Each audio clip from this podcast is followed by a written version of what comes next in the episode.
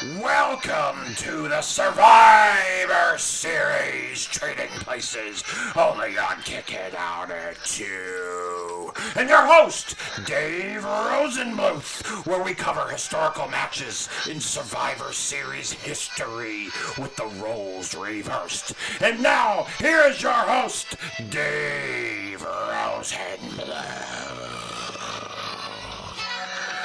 What's up, everyone?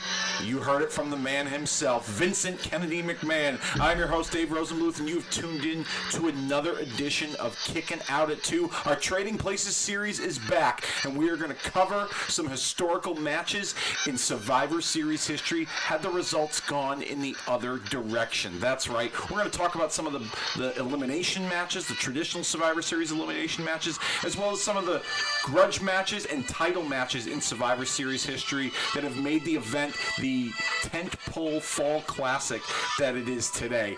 But before we do that, allow me to remind you all that if you want to be in on the discussion, be in on the fun, then join us over on social media, facebook.com forward slash kicking out at two. That's right, facebook.com forward slash kicking out at two. Hit the like button if you have not already. If you have and you know someone that loves to talk retro throwback pro wrestling, then send them over our way and tell them to hit the like button as well. You can do the same thing on Twitter.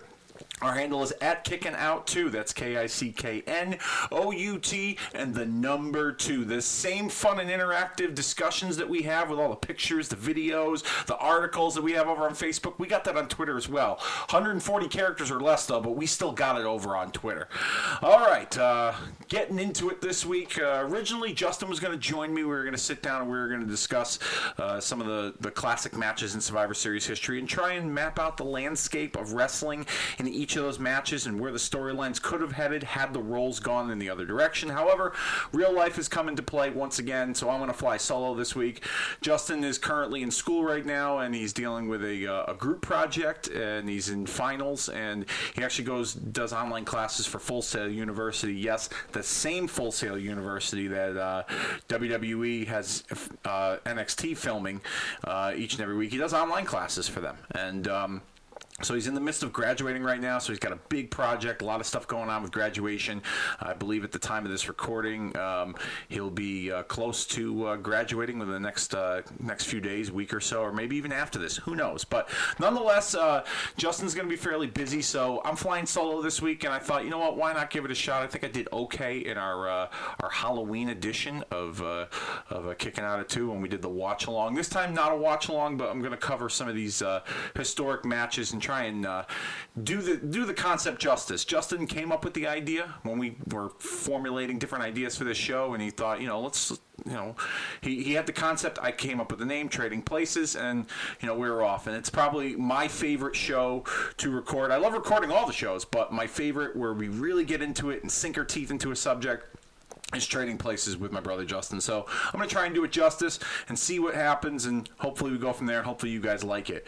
Um, this time around, with our Trading Places series, we're going to take Survivor Series matches from different Survivor Series over the years and break those down in hopes that uh, you know we can come up with a I wouldn't say a better alternative, but an alternative that may get some of you fans thinking as to the what if scenarios. What could have happened? Normally, last two Trading Places, we did um, Breakdown 1998 in your house as well as uh, SummerSlam 1997.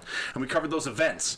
Well, this time around, we're just going to cover some matches from Survivor Series history. Some matches that really, you know, the results of those matches really affected and shook things up. And we thought, well, why don't we take those results and put them in reverse and see if you know they'll have that same effect. So um, let's get started. And uh, wouldn't be fitting without covering Survivor Series and The Undertaker. A uh, big part of Survivor Series made his debut in 1990 from my hometown, Hartford, Connecticut, the Hartford Civic Center.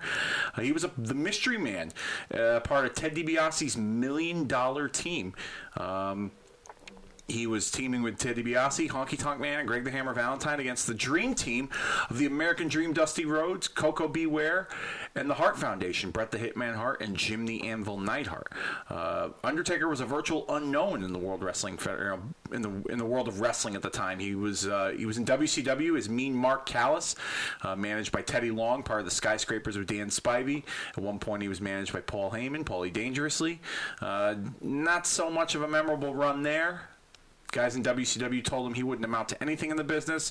He almost quit wrestling, and WWF gave him a call and said we could do something with you. And they came up with this idea, and the Undertaker was born. And you know it's 2018, and we still have the Undertaker in present day uh, pro wrestling in WWE. So go figure. Um, shows shows how much those those folks over in WCW knew. But uh, this match here, um, the original results that took place at the Survivor Series saw the Million Dollar Man Ted DiBiase uh, remain the sole survivor after eliminating Bret the Hitman Hart. Uh, and DiBiase would later go on to be the team captain for the grand finale match of survival. Um, now, had the results gone in a different direction and Bret the Hitman Hart were to have gained the victory and become the sole survivor for his team, where would have Bret Hart where would he, where would it how how much would his stock have risen? Let's think about this for a minute here, okay? This is November of 1990, and Bret Hart was a few months shy of competing in his last tag team match at a WrestleMania with Jim the Anvil Neidhart. They lost to the Nasty Boys, and shortly after WrestleMania, Bret Hart's singles career in 1991 really took off. Uh, he would go on to win the Intercontinental Championship from Mr. Perfect at SummerSlam of 1991 later that year. But imagine if Bret had won this Survivor Series matchup by eliminating DiBiase and being the sole survivor. Um, I could picture something like this taking place. I could picture them going with a Bret Hart in a solo run and maybe trying to do something else with Jim the Anvil Neidhart. Hell, they tried it a year prior. If some of you remember out there, it was at the 1989 Survivor Series where Bret and Anvil uh, were not teaming together on Survivor Series teams. They tried toying with the idea of both of them in singles roles. Bret was a part of the 4x4s with Hacksaw Jim Duggan, Hercules, and Rugged Ronnie Garvin as they took on the King's Court, Macho Man's team. And Jim Neidhart was a part of the Ultimate Warriors team with the Rockers against the Heenan family. So they had their thoughts before the 1990 Survivor Series on if these two guys could survive in singles roles. And I, I, I think this was a test run at the time. They were trying to figure out where they stood in the next several years when it comes to guys like Bret Hart and Jim Neidhart. And they obviously had their eyes on Bret uh, because at the time in '89 they were focusing more on him in a singles role. He was working a lot of uh, uh, live events and house shows against Mr. Perfect, the model Rick Martel. Uh, he had a, a, great singles match against Randy Savage at one point, I believe, on a Saturday night's main event. So they were toying with the idea of Bret Hart in a singles role in the mid card. And and in 1990, a Bret Hart victory over DiBiase, I think, could have expedited the process even further to get him into a singles role in the mid card. I think you could have skipped WrestleMania, and maybe Bret Hart could have competed for the Intercontinental title at WrestleMania. Maybe Bret Hart uh, winning that Survivor Series could have then, uh, you know, resulted in him having a a sustainable run in the Royal Rumble. You know, Royal Rumble has always been known for guys that. Um, you know, not only guys that win and guys that have memorable eliminations, but guys that also, you know, you, you have the, the Iron Man title, so to speak, where there's a guy that lasts so long. They always try to break a record every year with certain guys that they put in there. Jericho's had the spot before. John Morrison's had the spot before. I believe DiBiase had the spot before. Bret has done. Bret could have been in that kind of role. And if I'm not mistaken, I believe that 91 Royal Rumble, he was one of the first guys in, and he had a, a fair amount of time in the Rumble. Uh, so I could, I, I could definitely see like 1990 a victory um, in, as a sole survivor um, of that team, and then moving on to maybe you know really showing what he's made of in the Royal Rumble to then eventually maybe earning an Intercontinental title match at uh, WrestleMania, or maybe even doing something with him and DiBiase at that WrestleMania, WrestleMania Seven. Who knows? But I, I think it's something that's definitely, definitely something that I could have seen them do at that time in, in late 1990, early 91. Now, um, you also have to remember too, um, like I said in the beginning, DiBiase had the grand finale. You know, he was a part of the grand finale match of Survival by winning that match. He captained a team with Paul Roma, Hercules, the Warlord, and the model Rick Martel and uh, they for the, it was the first and only time they ever did it in Survivor Series history. Uh, but had Bret won, DiBiase wouldn't have been a part of that, and therefore you had um, on the other side of that that grand finale team, you had WWF champion The Ultimate Warrior, you had Hulk Hogan, and you had Tito Santana, who were all sole survivors um, in that match. Um, it was a five on three match. So let's factor out DiBiase for a minute here. If Bret won and was the sole survivor of the Dream Team, and he would go on to team with Tito Santana, Hulk Hogan, and the Ultimate Warrior. Imagine, now just imagine here for a minute. Sole surviving winner has a good standing in that Survivor Series grand grand finale match. Let let's say maybe he's let's say maybe he's you know they eliminate Tito and it's him and uh, Warrior and Hogan as the last three guys. Imagine, you know, closing moments of that Survivor Series, Hogan, Warrior, Bret all standing tall. If that's not a rub for Bret the Hitman Hart in 1990, I don't know what is. But realistically speaking, it probably, you know, it, it probably would have turned out if Bret was even in that match. It probably would have still turned out that Hogan and Warrior were the sole survivors of that match. Bret would have probably gotten eliminated and probably done so in dramatic fashion, considering he really ran the gauntlet in the previous Survivor Series match with DiBiase and the Dream Team. So uh, yeah, this is some this is a scenario that I could definitely see playing out uh, with with Bret Hart. Um, potentially, you know, expediting his singles career and uh, you know, a little bit earlier in, in late 1990, early 1991. Now, let's turn the tables here for a minute because I mentioned him earlier, Undertaker. Okay, Undertaker made his debut at this event in this match, and Undertaker's exit from this match came in the form of a countout after he had beaten the American Dream, Dusty Rhodes. Imagine if let's trade some places here a little bit, just slightly. Imagine if it was Undertaker who was the sole survivor, and it was Undertaker who laid waste to the Hart Foundation and Bret the Hitman Hart and you know Jim Neidhart, Koko B. Ware, and Dusty Rhodes, and he goes into the grand finale match of survival. Newcomer to the World Wrestling Federation goes into the grand finale match of survival with the the Visionaries team of Martel, Power and Glory, and the Warlord. Um, talk about you know uh, skyrocketing to the top in a very quick fashion on your first night. That would have been uh, a, a definitely a memorable moment in Survivor Series history. Not that his debut wasn't, but just imagine, think about this for a minute here. Undertaker in the main event of the very first, you know, of his very first WWE pay per view, Survivor Series 1990, and he's standing across the ring from Hulk Hogan and the Ultimate Warrior in the grand finale match of Survival. Um, thinking about the landscape back then, uh, looks like they were trying different things. They were, te- you know, testing the waters with some with some guys, and uh, looked like Undertaker putting them putting a lot of stock into that character that early on. I could definitely see Undertaker having a good showing in that match. I here's what I could see. Okay. Excuse me. And like I said, with this trading places concept, this isn't fantasy booking. This is just something that, like, you know, what if okay? Not not like oh i want to see this guy face this guy for this belt and you know so on and so forth. But in 1990 imagine if undertaker let's say um, eliminates tito santana and then maybe gets disqualified for using a chair in the match against Hogan and he's eliminated. And then maybe he, uh, before he leaves the match, he, he leaves his mark on the Ultimate Warrior and gives him a tombstone on that chair. And he's really roughed up his opponents, and the rest of the Visionaries can just kind of pick off the bones. Um, what if Undertaker were to have done something like that? Could he have gone on to uh, a, a, bigger rivalry with Hulk Hogan heading into WrestleMania in 91? Maybe. Could it have led to something with Tito Santana? Probably not. Um, could it have done? Could he have done something with the Ultimate Warrior at that WrestleMania? Maybe. But you also got to factor in Randy Savage too. Randy Savage was not a part of that Survivor Series event.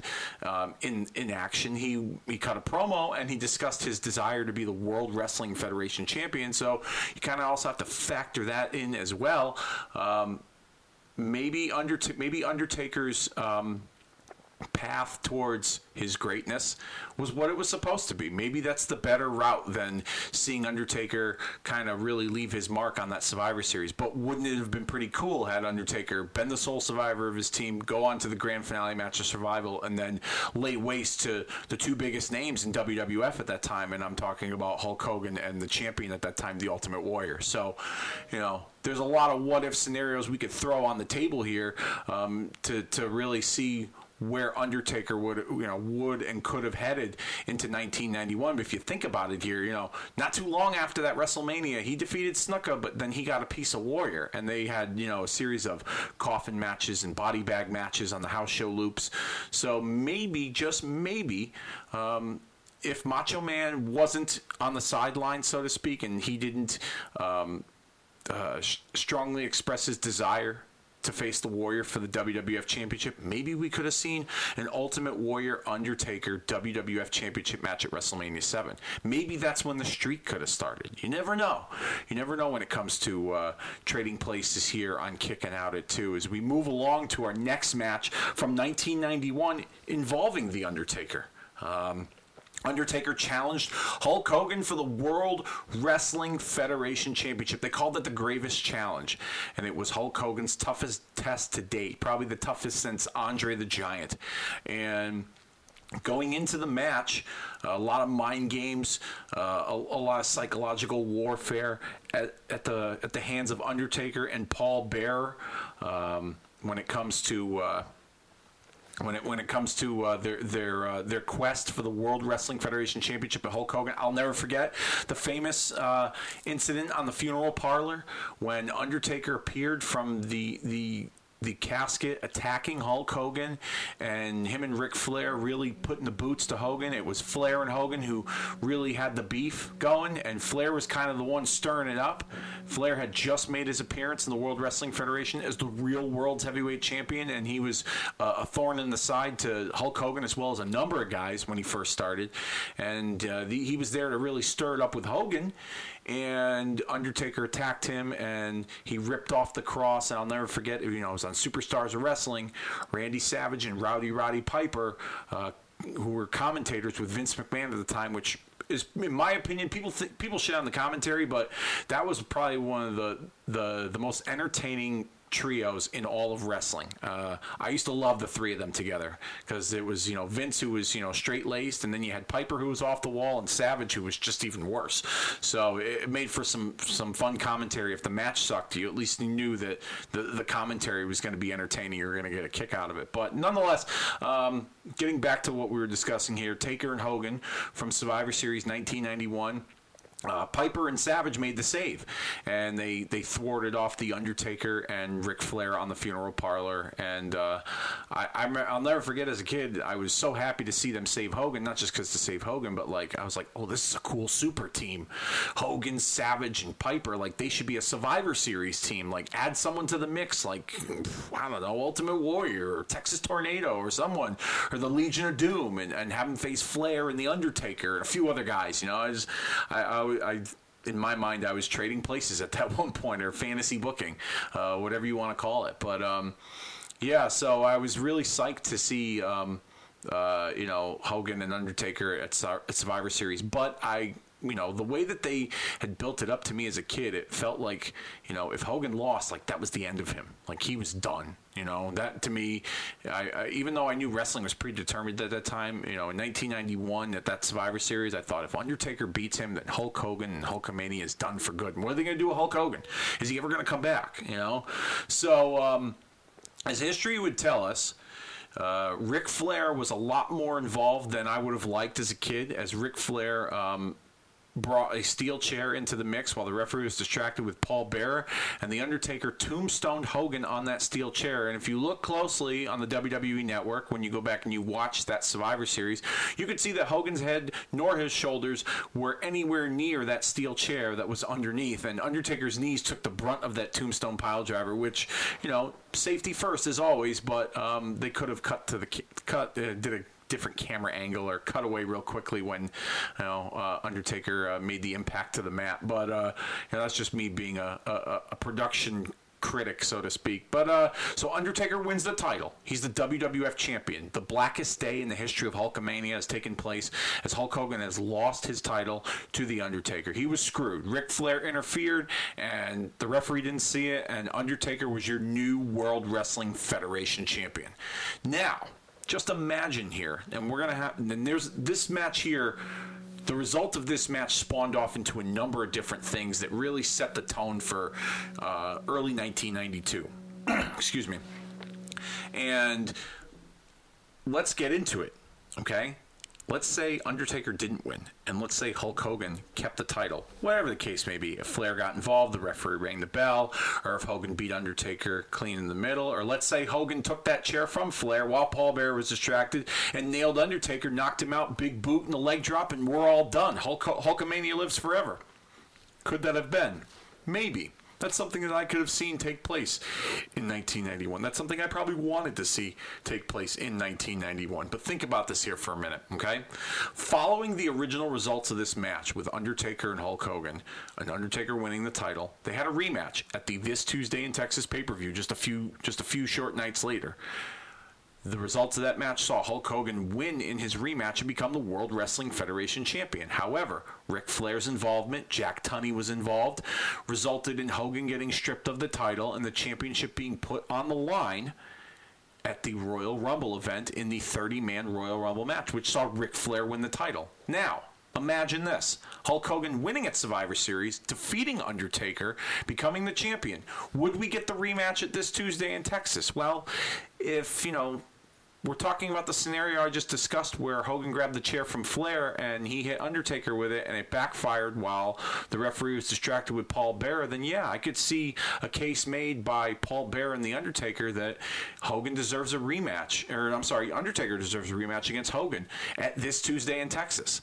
And I could see some kind of stipulation that Jack Tunney would implement where Flair's banned from ringside or. Um, banned from the building, or if uh, you know Flair gets involved, he's you know no longer a part of the World Wrestling Federation. Um, I could see something like that taking place, but would the result of that match lead to the championship still being vacated at the Royal Rumble? Now, if you think about it here for a minute, if there were a rematch, Hogan and Undertaker at this Tuesday in Texas, um, maybe Flair maybe maybe Flair would have a hand in the result of that match maybe you know Jack Tunney uh, you know, wouldn't implement a stipulation where Flair's banned from ringside, and he shows up again. But this time, he's there to, um, you know, to to to get more involved than he was at Survivor Series a, a, few nights prior.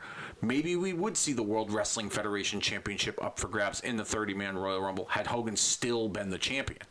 But at the same time how would you get the title off of Hogan? Would Jack Tunney have to strip Hogan of the title because of Flair's uh, involvement in the match? If you think about it, he did that in the original finish when Hogan went for the for the title at this Tuesday in Texas. Flair got involved. Jack Tunney got physically involved. It's some you know uh, miscommunication. Hogan went after Flair, ended up nailing Tunney, and Tunney stripped Hogan of the title, even though it was Flair that caused the caused the issue to take place. And then he put the title up on the line, the 30 man Royal Rumble. I'll never forget as a kid, I thought to myself, that's messed up. Hogan won the match. It wasn't his fault. It was Flair's fault. Hogan won the match. He shouldn't have to lose lose the title.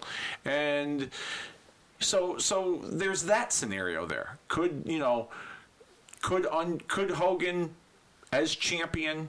If he had defeated Undertaker and went to the rematch at this Tuesday in Texas, could we have seen that type of scenario? I think so.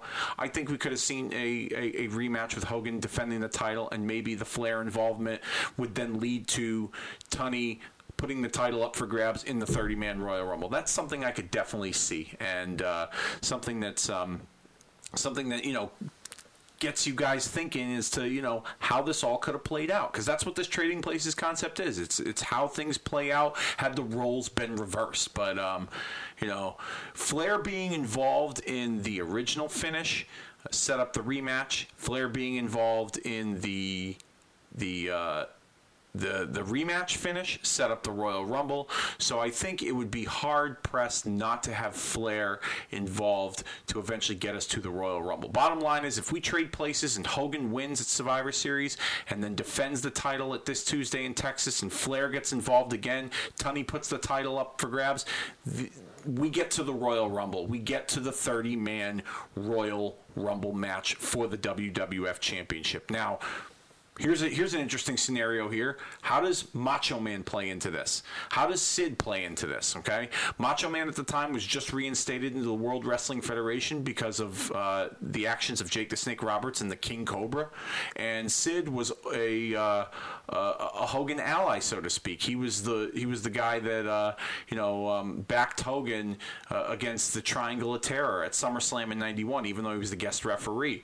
Sid was very popular at the time, and Sid also um, was one of the final three in that 92 Royal Rumble finish. Where does Sid lay in all this? Where does Macho Man lay in all this? Do they are they still from are they do they still come into play later after the 92 Royal Rumble? Does Flair win the title or is this Hogan getting redemption once again? I mean, I I, I could see I could see things going the way they did from from the Royal Rumble on.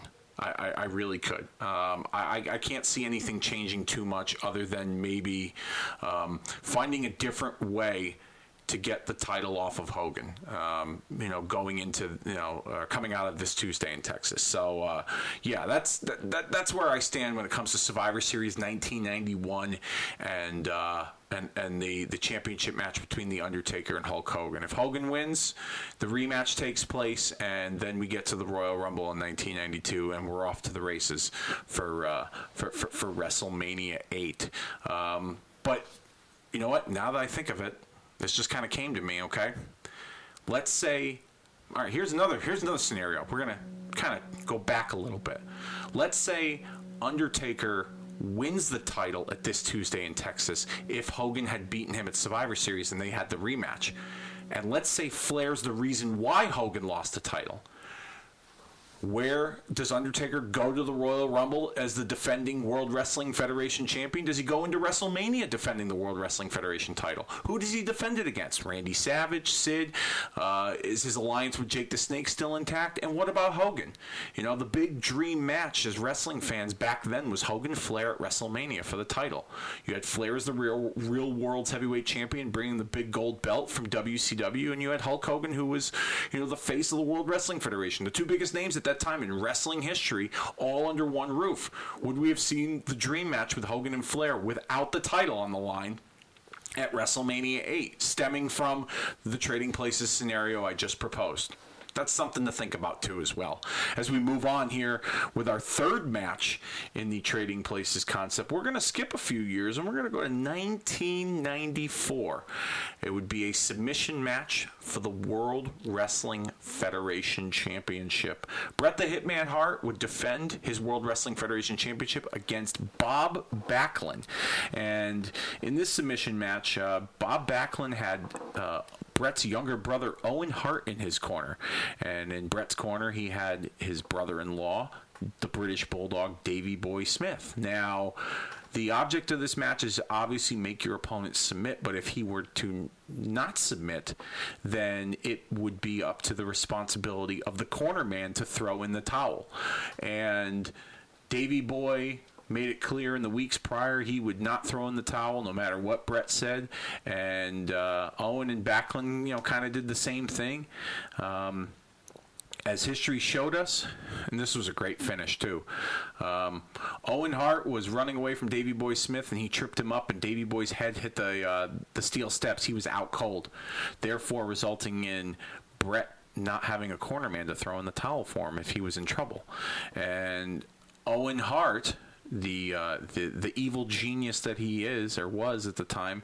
Um, was begging and pleading Bret's parents, his parents, Stu and Helen, who were sitting in the front row for this championship match, to throw in the towel because he was so concerned that Bret's career was going to end as Bob Backlund was uh, applying the crossface chicken wing. Uh, Owen was in tears, if you remember. You go back to that Survivor Series and begging and pleading with his, his parents, and you could see the uh, the the differences between Stu and Helen. Stu wasn't buying it, and Helen, you know, obviously, you know loves her son very much and would do anything for her children that she was she was buying into uh, Owen Hart's uh, uh, pleading and pleading his case to throw in the towel as Davy Boy was still knocked out and lo and behold reluctantly against Stu's wishes um, as Owen was continuing to beg his mother. He even got down on his knees in front of the guardrail and begged her, please throw in the towel. Um, she got out of her chair and she took the towel that was next to Davy Boy and she threw it in the ring as Bret had not given up in the crossface chicken wing, which resulted in Bob Backlund winning the World Wrestling Federation Championship. The first time Bob Backlund had won that title um, since. Uh, oh shoot, I'm not even good with the year on this one. But the last time he was the champion was when uh, you know he lost to the Iron Sheik in 1983, I believe. I think it was December of 1983. I want to say or 84, maybe. I could be wrong. But if anybody knows out there, I should I should know this because I'm doing this show and I should have this research, but I don't. Um, However, uh, it'd been a number of years since I, I want to say it was like nine or ten years since Backlund had the title, and uh, Backlund at the time was doing like the crazy man gimmick, and he had lost his mind, and um, he he he played it off really well because I mean I'll be honest with you in, in 93 94 I could have given a shit about Bob Backlund. Um, as talented as he was in the ring um, he just had he did nothing for me as a character. He was very plain in an era of wrestling where you had to have some flashiness and you know a colorful character to yourself. Bob Backlund's lunacy um, with this character really added another shelf life to him in his career in professional wrestling and in the WWF. And winning the title, it was very shocking. And of course, you know, Backlund wins, Owen fools everyone, and he leaves with Bob Backlund uh, bragging about pulling off the, uh, the, the, biggest heist of the century as he convinced his parents to throw in the towel for Bret. Um, and it was just another case of him getting one over on Bret Hart in another manner. Uh, it was a few months prior. Bret had beaten him inside the steel cage at SummerSlam. My favorite steel cage match of all time, and th- that definitely we will either do a watch along of that match or we will talk about that match at a later date here on Kicking Out at Two because that is my by far my favorite steel cage match in wrestling history. But Bret got the best of him at that SummerSlam, and then Owen was trying to get the best of Bret, but he had to have Bob Backlund do his dirty work, and then eventually he ended up being the one to really screw Bret. Um, and Bret was screwed before, you know, Bret. Bret was screwed before Bret screwed Bret in Montreal. Let's just put it that way, and we'll get to that later. But um, uh, yeah, it was uh, it, it, was it was quite the scene to see Owen Hart um, what he pulled off in helping Bob Backlund win the World Wrestling Federation Championship. That's what history had told us. Now, let's trade places here for a minute. What if Bret the Hitman Hart kept his World Wrestling Federation Championship? Okay, what if Owen Hart threw in the towel? Okay, think about that for a minute here. Owen and Davey had an interaction on the floor leading to, you know, Davey getting tripped up and hitting the ring steps in the original finish. What if uh, Owen and Davey had an interaction on the floor. They were fighting back and forth, and Davey knocked Owen so hard that the towel fell in the ring, and it appeared to the referee that Owen threw in the towel for Backlund. That's something to think about, something to ponder here, something you know that that that, that I don't think they were that creative back then in 1994, but um, that'd be something interesting I could get behind for sure. Seeing, uh, you know, uh, Owen accidentally costing Bob Backlund the World Wrestling Federation Championship, maybe leading to an Owen Hart Bob Backlund rivalry where Bob Backlund really loses his marbles and he takes it out on Owen. Uh, I don't know how long that could go or how far that could go, but um, that's something that could be interesting that I could see and get behind. Uh, or what if, here's another scenario. Um, Let's uh, let, let's not trade places, and let's say that Backlund still won the championship. But what if it was Davy Boy who threw in the towel for Bret out of frustration and and and Owen kind of banning the family to, uh, against him. You know, at, at, one point earlier in that year, it was Jim the Anvil Neidhart who was in the corner of Bret in the championship match against Diesel at the King of the Ring pay per view, and it was Neidhart who cost Bret the match by jumping in and attacking Diesel. But the real plan was was that he did that so that Owen Hart could win the King of the Ring and then have an opportunity as brother Bret for the World Wrestling Federation title. He wanted to make sure Bret was still the champion. So all along, Anvil was in the back pocket of his brother-in-law Owen. What if something similar were to take place in that regard, with Davy Boy being in the back pocket of Owen, and this was a family thing, and, and Owen had banned, had tried to ban as many family members against Bret. I mean, it's not it's not plausible to to uh, to think that you know Bret and Davey couldn't have a rivalry, couldn't couldn't you know engage in a in a uh, in a rivalry. They had that classic at SummerSlam in 1992.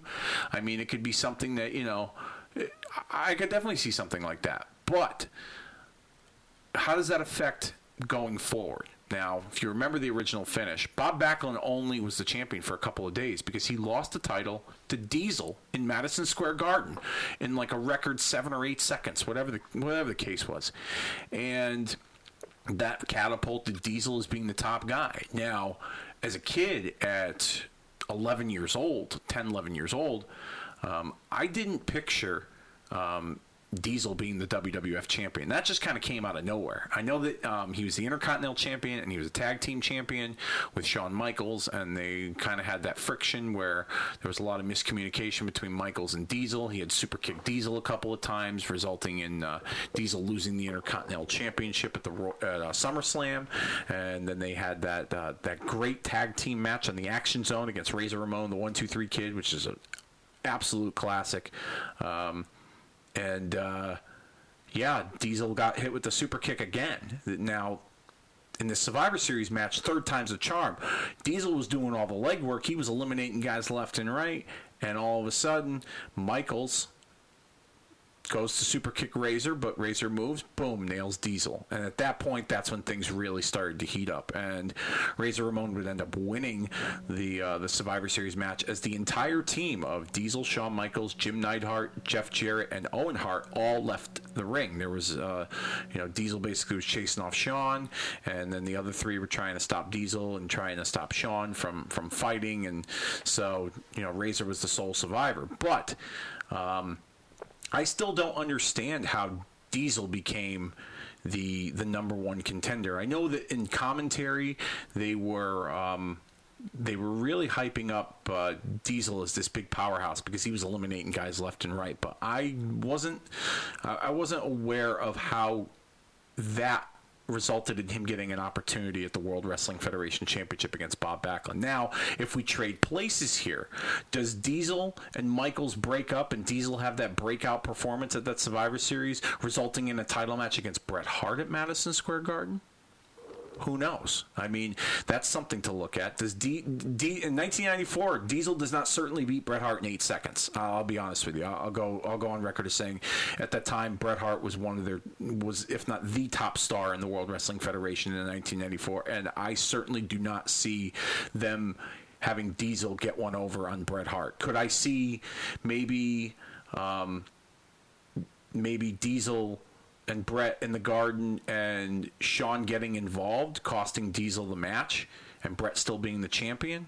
Maybe. Does that result in maybe Diesel and Shawn going to WrestleMania um, in a singles match like they did that year at WrestleMania 11, but the title not on the line? Very possible. I, I, I, I, could get behind something like that. Um, I think for that to happen too, would also um, have to erase Shawn Michaels' uh, 1995 Royal Rumble performance.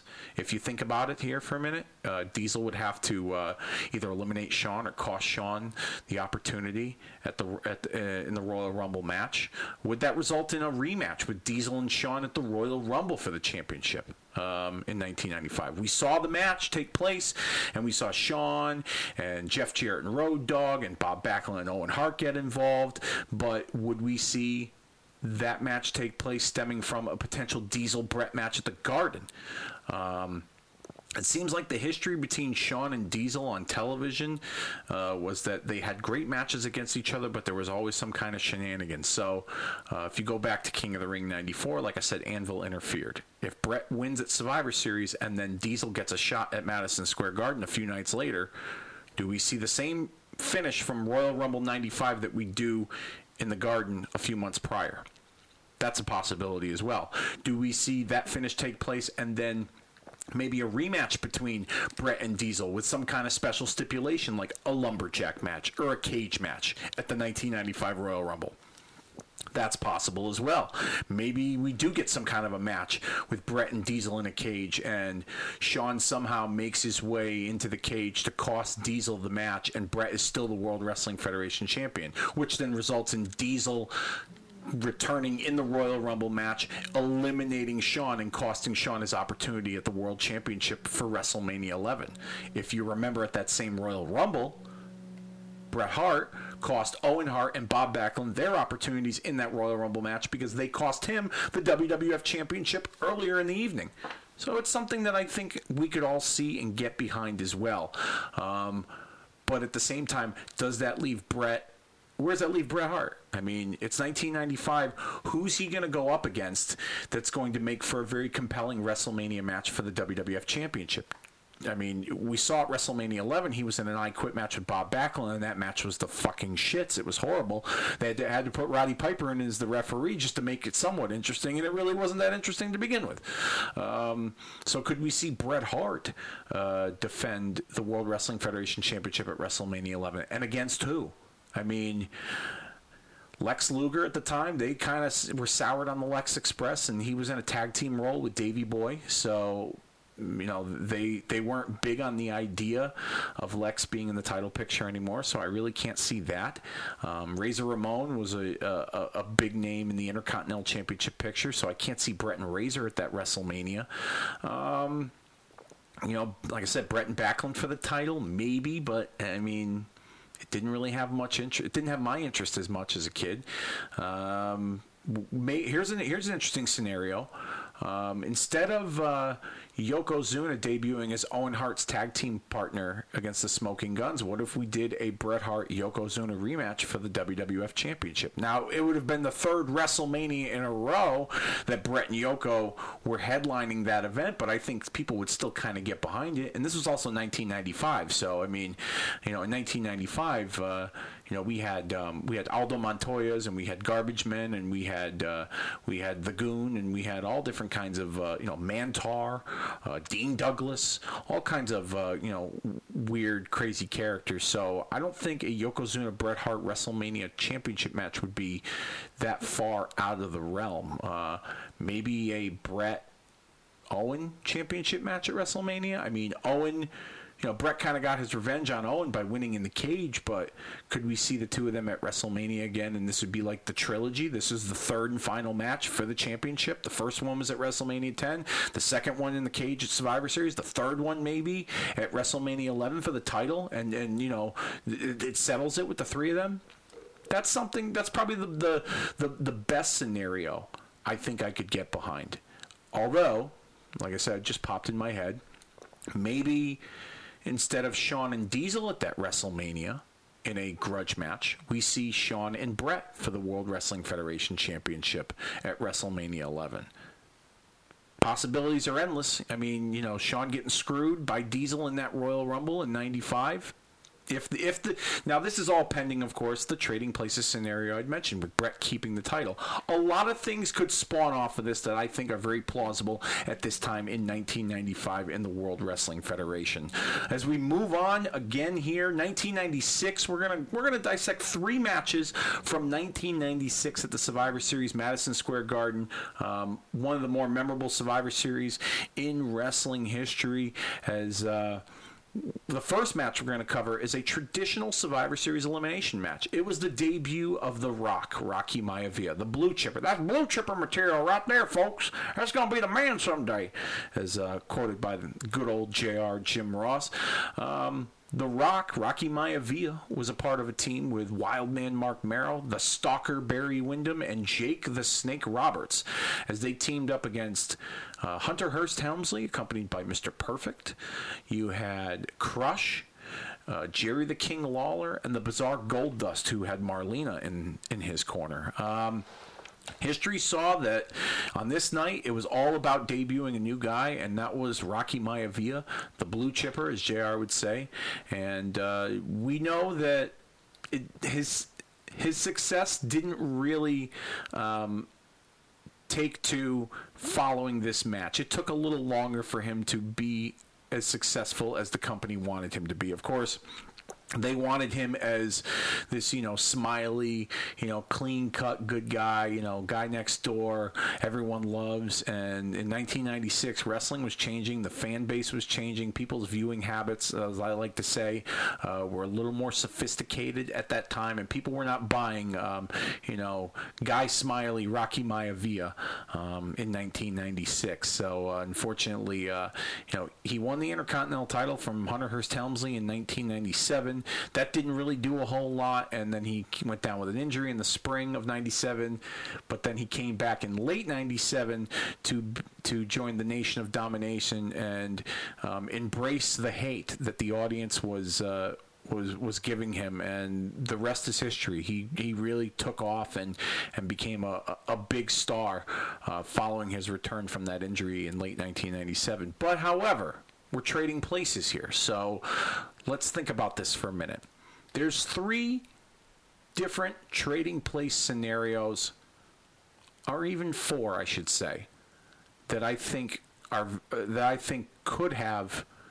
Well, I should say, I'm sorry. Let me go back. Three. There's definitely three different trading place scenarios that I feel could have been um, something we were to see in 1996. History saw Rocky Maivia, sole survivor, coming out the victor uh, in his WWF debut at the 1996 Survivor Series. But what if it was Rock all by himself and he had the four of those individuals to to to handle all by himself. Let's say Jake Roberts, Barry Windham, and Marc Mero were all eliminated from this match, and it was Rocky Maivia against all odds against you know the Kings team Let's say, for instance, Rocky Maivia gets a pinfall victory over Jerry the King Lawler. Lawler, an established guy at that time in 1996, obviously from his days in Memphis, but um, even with the WWF audience, he was very well established. He wasn't a full time performer; he was a commentator, and uh, they put Lawler in spots when they needed him. He was he was you know pretty much their utility player at the time in 1996. He had done something with Jake the Snake Roberts, um, and the, the rivalry he had with him. I think this was kind of part of the blow off a little bit with him and Jake as a part of this Survivor Series match. But let's say Rocky Maivia gets a victory over Jerry Lawler. All right. Jerry Lawler, like I said, established. It kind of puts a feather in Rocky Maivia's cap that he beat a legend in Jerry Lawler. But he, what if he were to fall short against all three of these guys? Sole survivors: Hunter Hearst Helmsley, Crush, and Goldust. Okay, let's look at these scenarios here for a minute. If it's all three guys, who's to say that the audience would get behind Rocky Maivia um, coming up short against these three guys? In 1996, I'm not sure if that's even possible. Okay, but let's think about it here for a minute. This this time in 1996, I believe Hunter Hearst Helmsley was just getting out of the doghouse from the infamous Kliq curtain call incident at Madison Square Garden in May of that year, and um, if Rocky Maivia were to fall short to a Hunter Hearst Helmsley, maybe we could have seen Hunter Hearst Helmsley's, um, you know, uh, ascension to the top begin just a little bit earlier at that Survivor Series over the rookie Rocky Maivia, and maybe um, moving forward, some kind of a singles run between uh, you know the two of them earlier maybe the audience would have embraced Rocky more had he gone up against the Greenwich aristocrat, the blue blood, Hunter Hearst Helmsley. If Hunter Hearst Helmsley were to be the sole survivor and win, he was the Intercontinental Champion at the time. He had beaten Marc Mero a few weeks prior. So I mean, adding this to um, to his resume, I think would have. Um, would have really helped further cement how he's not in the doghouse with WWF management at that time. So that's a, that's a scenario I could definitely see. Um, Crush. Let's say Rocky Maivia lost to Crush, and Crush was the sole survivor. Crush was an island unto himself for for uh, uh, that time period. He had just returned to the World Wrestling Federation. I believe he had in, in real life, he had done some time in prison for some drug charges, I want to say. And uh, they kind of uh, used um, his prison time as a part of his character. And so to really add more to the presentation of Crush, maybe Crush um, pulling out a dominant victory and performance in that Survivor Series, becoming the sole survivor, could have. Um, could have really helped build his stock because, like I said, he wasn't doing a whole lot. He was managed by Clarence Mason, who then, not too long after that, formed the Nation of Domination. But they just kind of threw Crush in there with Farouk, and, and that was how the Nation was born. So, I mean, maybe if there was a little bit more of a backstory, and maybe if um, Clarence Mason and uh, you know, maybe he, it, maybe if Farouk kind of scouted Crush following this Survivor Series victory after he beat the rookie and became the sole survivor, maybe that would have been an, uh, a, a, more um, interesting way to, to pair them together. I don't think Crush would have gone very far. I'll be quite honest with you. Um, even with the victory in that Survivor Series, I don't think he. I, at best, I could see maybe Crush working with Undertaker at that WrestleMania, and that's probably as high as he would go. Um, but I don't see like major things for Crush. Now there's Goldust, okay, and uh, let's say for instance if Goldust were to have gotten that victory. Um, but you know, defeating Rocky Maivia, but you know, kind of at the expense of his partner, you know, Hunter Hearst Helmsley. It was not too long after this pay per view, um, in the original fin- in the original uh, scenario, that uh, Goldust and Hunter Hearst Helmsley kind of had a. Um, had a, uh, a, a beef of sorts as Hunter kind of had a thing for Marlena, and that eventually turned Goldust into a good guy. Um, what if Goldust were to have gotten the victory over Rocky Maivia, like I said, at the expense of uh, Hunter Hearst Helmsley? Maybe there would have been some sort of miscommunication between the two, arguing, getting physical, uh, resulting in. Um, you know, Maivia pinning Hunter, and then maybe Goldust sneaking in for the victory and, and getting the win. Or here's another scenario that we got here. What if Goldust and Triple H were the two guys left standing, and they both defeated Rocky Maivia. And then maybe we saw um, Hunter Hearst Helmsley kind of pull Marlene in for a big hug and maybe try to smooch her a little bit, and then that's where things start between the two of them. Mean, it's very possible, uh, in my opinion, that, that that kind of a scenario could have taken place. But um, nonetheless, I think um, a Goldust uh, victory by himself. Uh, you know, could have expedited his run as a good guy even further. I think uh, a feather in, in, Hunter Hearst Helmsley's cap um, really could have cemented him um, even farther. Even though you know, following this, he seemed to have been out of the doghouse. I think this could have added some more stock to his character.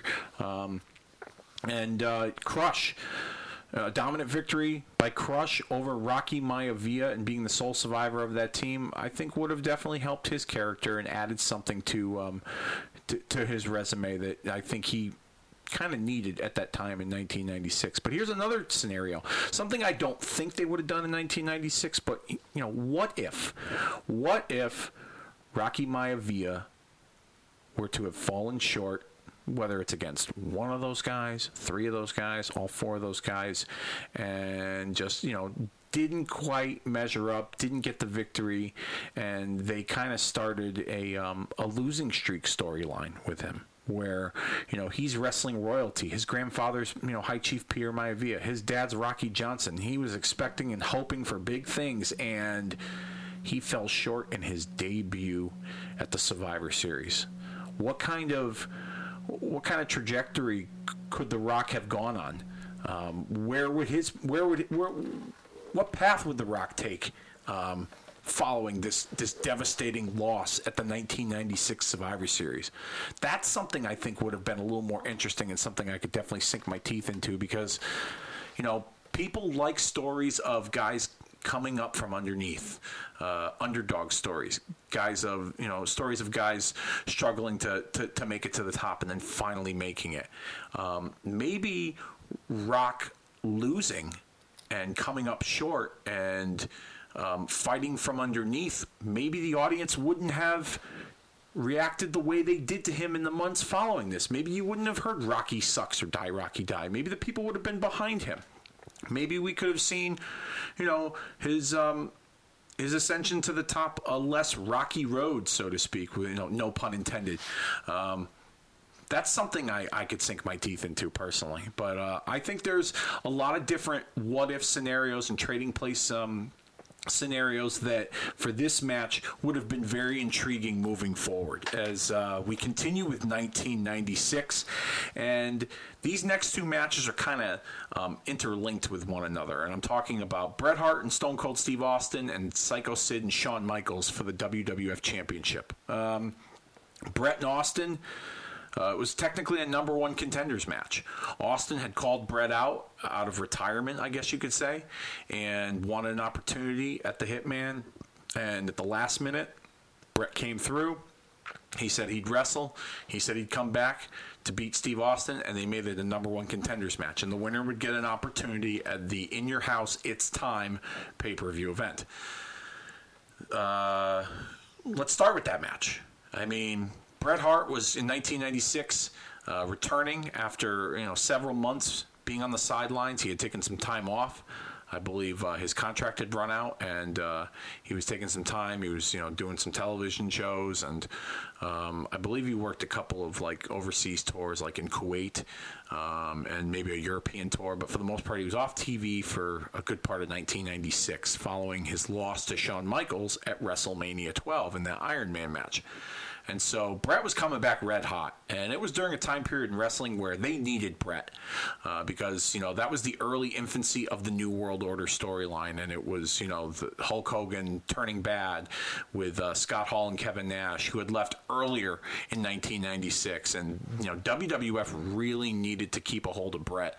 Otherwise, uh, they were really going to let go of things and it wouldn't have been good. Um, but Bret came back and uh, uh, the the rumor has it is that allegedly he was interested in working with Steve Austin, and he had expressed his desire to work with Austin, and that's how they set this whole thing up. And Austin did the storyline of calling him out, and Austin had won the King of the Ring earlier that year. Uh, it was slated to be Triple H, but unfortunately Triple H was involved in that infamous curtain call in that same building in Madison Square Garden in 1996, so they gave it to Austin, and we come to Survivor Series. Both guys. Um, on a path of you know success. Um, Austin, of course, having a red hot you know several months following that King of the Ring, and uh, you know Bret Hart, like I said, returning and a fresh face in the mix once again. Um, history showed us that Bret Hart and Steve Austin tore down the garden and had a fantastic match. Uh, people remember the, the, the Bret Austin submission match from WrestleMania with the image of Austin locked in the sharpshooter and the blood streaming down his face. But this match doesn't get talked about enough, and I'm talking about the, the match of Survivor Series. Great match, and uh, history saw Bret Hart come out the victor after. Um, uh, it was the it was the WrestleMania eight finish where he was in the sleeper hold and he kicked his feet up the top rope and used all of his leverage and his momentum to fall back on Austin and Austin's shoulders were down for the mat and the referee made the count and Bret was the winner. But imagine if the roles were reversed. Imagine if the results had gone in the other direction. What if Stone Cold Steve Austin defeated Bret the Hitman Hart to become the World Wrestling or to become the number one contender for the World Wrestling Federation Championship. Let's think about that for a minute here, okay? Bret's returning. It's 1996. Uh, WWF is in the middle of a, a war with WCW uh, with the television ratings. Uh, the, it's the early infancy of the New World Order. Um, Bret Hart is a known face to WWF viewers, uh, being on top for uh, a few years prior following the departure of Hulk Hogan and seeing Bret Hart lose in 1996 in his return match is not something that I I, I think they would they would entertain at that time in 1996. I think the reason why um, they put Bret with Austin was because they um, they they knew they'd work well together and they had big plans for Austin and but they also kind of had to reintroduce Bret because Bret had been gone for a while. So Steve Austin defeating Bret Hart and becoming the number one contender um, to face the the WWF champion. Um, at the next pay per view in your house, it's time, uh, regardless of who the champion was uh, going into that pay per view. If Austin were to win that Survivor Series, I honestly couldn't see Austin winning the championship at that time. Um, let's say, for instance, it's Shawn Michaels, and Shawn Michaels were to have been the champion. Okay, um, Shawn Michaels and Steve Austin had some great matches on the house show loops in 1996, and. Uh, a lot of people thought that that should have been a rivalry on television. I would have gotten behind it for sure to see it in 1996. But I think Austin probably would have been um, another one on the list of, of guys that Shawn Michaels had defeated in 1996 following his uh, his championship victory over Bret Hart at that WrestleMania uh, from the Iron Man match. So uh, I don't see Austin going very far with the title this early on. Um, I could see him putting out a good performance against Michaels, but I but following a victory over Bret, it puts a feather in his cap. But I think his momentum gets cut short. Uh, going up against Shawn Michaels at the next pay per view in your house, it's time. Um, now we just talked about it. You know, let's say for instance, you know, I said Austin winning and beating Bret, but we just talked about Shawn potentially being the champion. Now we have Shawn and Sid. Okay, Shawn Michaels, Psycho Sid for the World Wrestling Federation Championship. Uh, urban legend has it that this was originally supposed to be the um, the the second match in the Shawn Michaels Vader trilogy that was set to take place. Uh, Shawn Michaels and Vader wrestled at SummerSlam in 1996, and you know at the time Shawn Michaels, uh, you know as the champion. Uh, he was he was working with just about everyone, all guys, all different shapes and sizes. Vader was you know one of the biggest guys he had been in the ring with at that time in '96. They had a great match at that SummerSlam, but apparently Shawn Michaels didn't feel the same way. There was a moment in that match where Vader had messed up a spot, and Shawn Michaels live on pay per view um, basically kind of embarrassed him and and went off script or whatever the case is and told him to move and called him an asshole. There was a spot where he was supposed to miss the elbow drop and Michaels in midair stopped and was like, "Move, you asshole!" and he kicked him in the head. Or then it then it just the urban legend is is that you know politically Michaels used his stroke to to cut Vader's legs out from underneath him, and the the run of Vader in the main event and potentially for the WWF Championship that was put to bed thanks to Shawn Michaels. Urban legend. I'm not saying it's true, but that's those are the stories I've heard. So originally it was supposed to be Shawn and Vader for the title. And this was supposed to be the match where Shawn was supposed to lose to Vader, which would set up their rematch at the Royal Rumble in 97 in San Antonio, Shawn Michaels' hometown. Uh, Vader didn't, you know, Vader wasn't in that match. So Vader um, didn't get the opportunity. Sid was in his place. In fact, Sid beat Vader at the In Your House Buried Alive pay per view to earn an opportunity at Shawn Michaels at that Survivor Series. And him and Shawn at the time were on screen buddies. They had tagged up against Cornette and, uh, you know, Camp Cornette and his goons, Owen and Davey Boy and Vader. And, uh, so they kind of had like this, you know, they were friends, but they acknowledged the history the two of them had um, as enemies. If you remember a year prior in 1995, it was the night after WrestleMania 11 when Shawn Michaels came so close to becoming the World Wrestling Federation champion that it was thwarted thanks to the referee knocked out on the ground, and he blamed Sid for that because Sid was trying to get the referee back in the ring, and the referee allegedly rolled his ankle, and Michaels blamed Sid for for stopping the referee from making the three count. Um, so he told Sid to take the night off, and Sid didn't take too kindly to it and dropped him with three power bombs. And Diesel made the save, and we had good guy Shawn Michaels, um, you know, in, in the World Wrestling Federation. Him and Diesel were, you know, fast friends once again, and so. Uh, you know, they had a, a, little run up and down. You know, Shawn and Sid. Uh, Sid was part of the Million Dollar Corporation, uh, managed by the Million Dollar Man Ted DiBiase. So they had some some run-ins with each other in 1995, and their history was kind of acknowledged going into their Survivor Series championship match, but they also acknowledged, you know, the they acknowledged the good that they were, you know, friends, but you know, also enemies, and if they could trust each other, and you know, if this is going to be a, uh, if they're going to, you know, play by the rules, or if, or if things are going to get down to the nitty gritty, and uh, this championship match is probably. Uh, one of my one of the most underrated Survivor Series championship matches in history. Uh, people don't remember this match a whole lot, but Shawn and Sid had a great match in the Garden, and in 1996, the sophisticated. Uh, Viewing habits of wrestling fans were certainly on display as they were not big Shawn Michaels fans. They were more into Sid, and the crowd was very pro Sid, and you could hear it, and it was something that was different um, at that time it was very rebellious. New York fans have always been very rebellious, but it was uh, very apparent during this match. And uh, history saw that Psycho Sid would walk away with the World Wrestling Federation Championship. Uh, he would he would uh, use the television camera that was brought into the ring.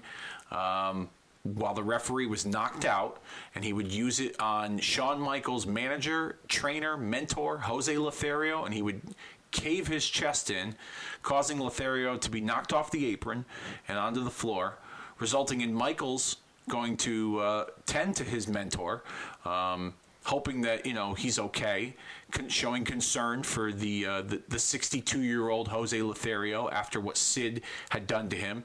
Sid took advantage of that situation, nailing Michaels in the back with the camera, then power bombing him on the floor, rolling him into the ring, delivering another power bomb, and then getting the one, two, three to become the World Wrestling Federation champion at the Survivor Series.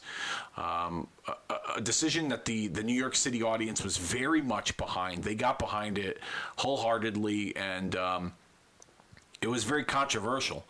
So um, let's just let, let, let's let's kind of you know let, let, let's dive into it here, okay?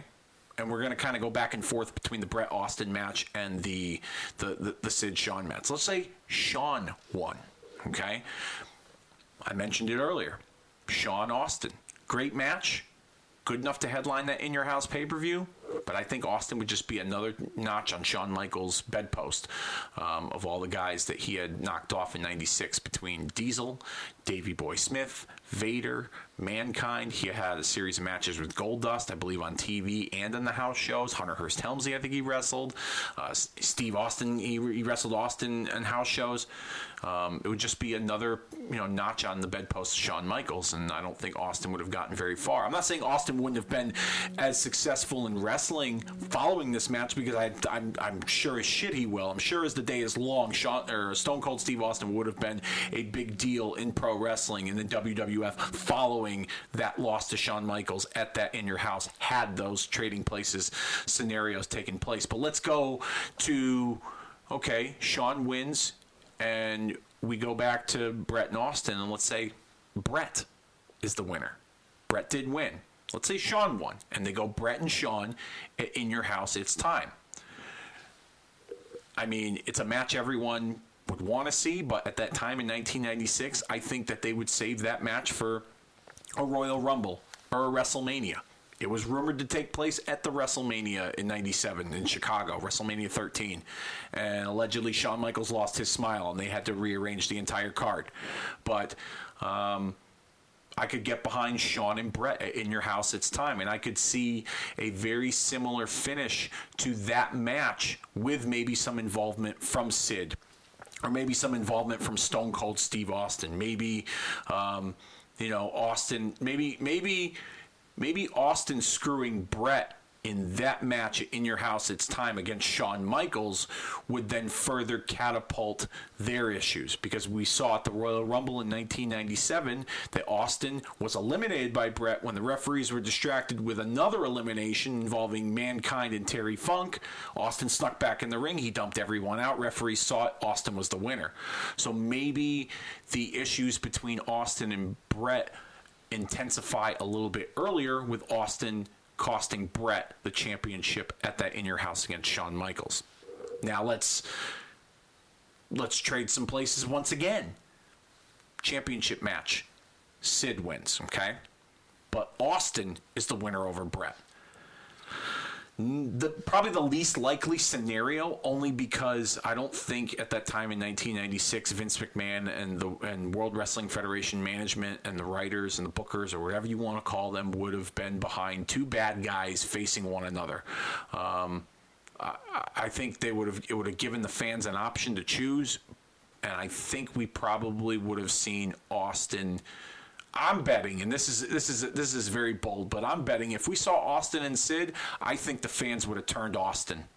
I think we could have seen good guy Stone Cold Steve Austin, the hero, the re- the, the the rebellious Stone Cold Steve Austin. I think we could have seen that a little bit earlier had he gone up against Sid for the WWF Championship. I think Austin's performance against Bret put um, put him in the eyes of, of wrestling fans as someone to be respected for his for his ability in the ring, and I think that that respect would have translated over to them getting behind him, going up against Sid for the championship at that in your house. It's time, but like I said, it's 1996, and there was a lot of things going on. You kind of had to please a lot of guys at that time because you know WCW was really getting gaining momentum with this NWO thing. So if Vince McMahon, if Vince McMahon at that time shut out Bret Hart and Shawn Michaels from the main event picture, and had Sid and Austin headline that pay per view.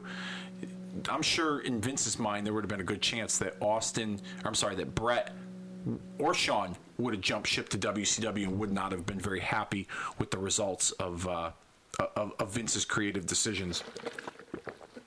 Excuse me, as we. Uh, yeah, I mean it's it's it's funny how the the scenarios kind of play out and how things work, but um, yeah, th- th- those two matches were so linked together because of the stipulations and because of the history that Shawn had with Bret and now with Austin and then Sid's involvement. I mean, um, would we have seen? Here's here's a, here's an interesting scenario. Okay, Sid. Let's say we go with the original finishes. Sid defeats Shawn in controversial fashion. Bret defeats Austin. Okay, now we know that you know the, the, the winners of each of those matches scheduled to meet at the In Your House It's Time pay per view in December of that year in 1996. What if they decided, you know what? We're gonna we're gonna make a big blockbuster match to really sell this pay per view. Let's go with Sid defending the title against Shawn, Austin, and Bret. Fatal four way in your house. It's time for the World Wrestling Federation Championship. Something I think a lot of people could get behind. Something that um, I definitely would have paid money to see. Uh, four big names like that in the ring for the championship. However, how does that affect things going forward with the Royal Rumble? Um, is it a four way elimination? Is a four way sudden death, one fall to the finish?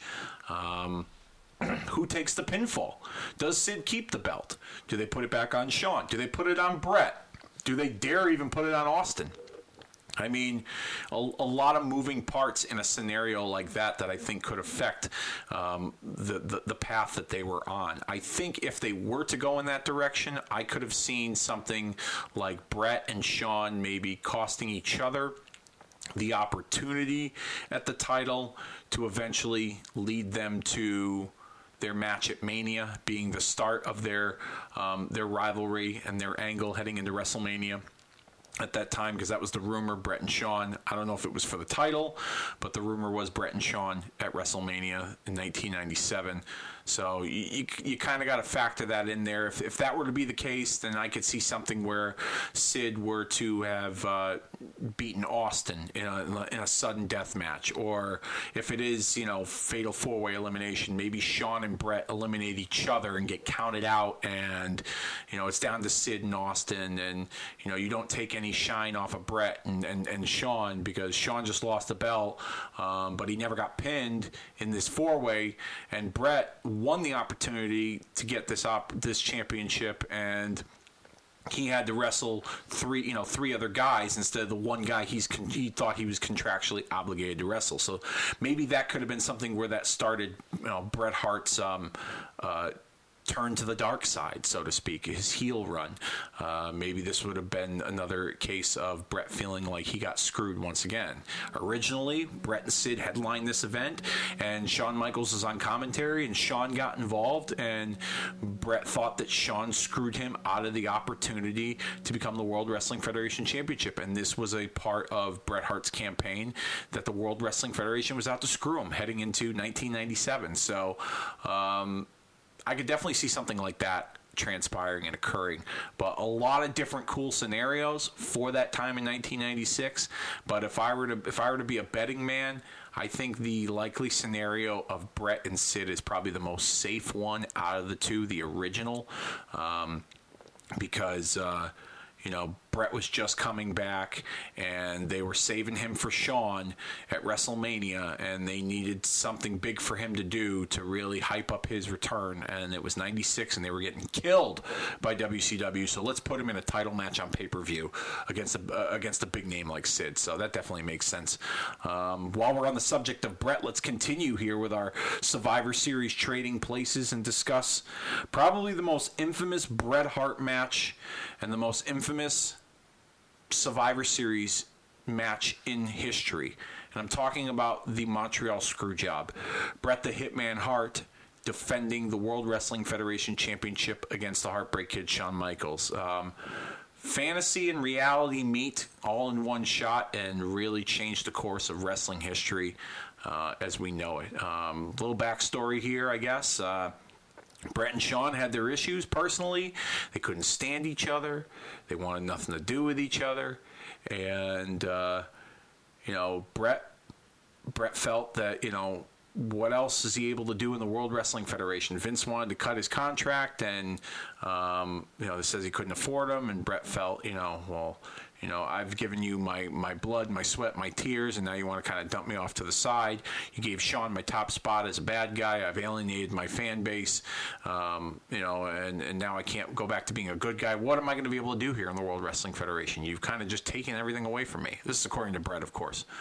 And so, um, I guess apparently Vince helped him negotiate a deal with Eric Bischoff and WCW for a lot of money but they needed to get the championship off of him. And because of his personal issues with Shawn, according to Bret, he didn't want to drop the title to Shawn, not because it was in Montreal, even though he said that in the beginning, uh, but because of his issues with Shawn, because he felt that Shawn wouldn't have done the favor for him um, so he doesn't want to do the favor for Shawn, and they just had so many personal issues. They had that locker room fight in Hartford, and uh, you know Shawn threatened to quit and go to WCW, and they just had so many issues behind the scenes that carried over onto the camera. And Bret was leaving, so they needed to get that big money match in with him and Shawn for the title.